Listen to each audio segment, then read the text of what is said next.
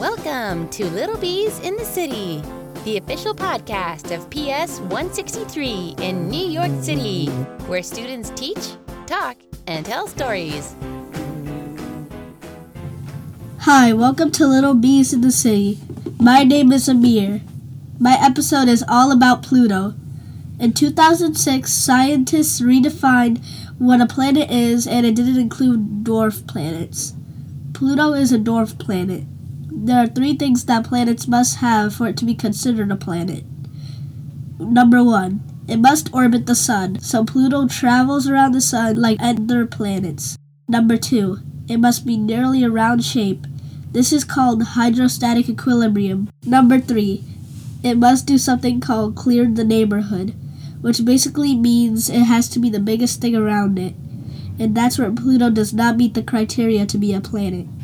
It has some icy friends traveling with him. So our lovable Pluto is a dwarf planet. Pluto is smaller than Earth's moon and is about half the width of the United States. That's small.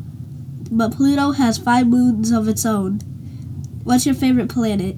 That's all for today. Thanks for listening. Thanks for listening to Little Bees in the City. Don't forget to subscribe.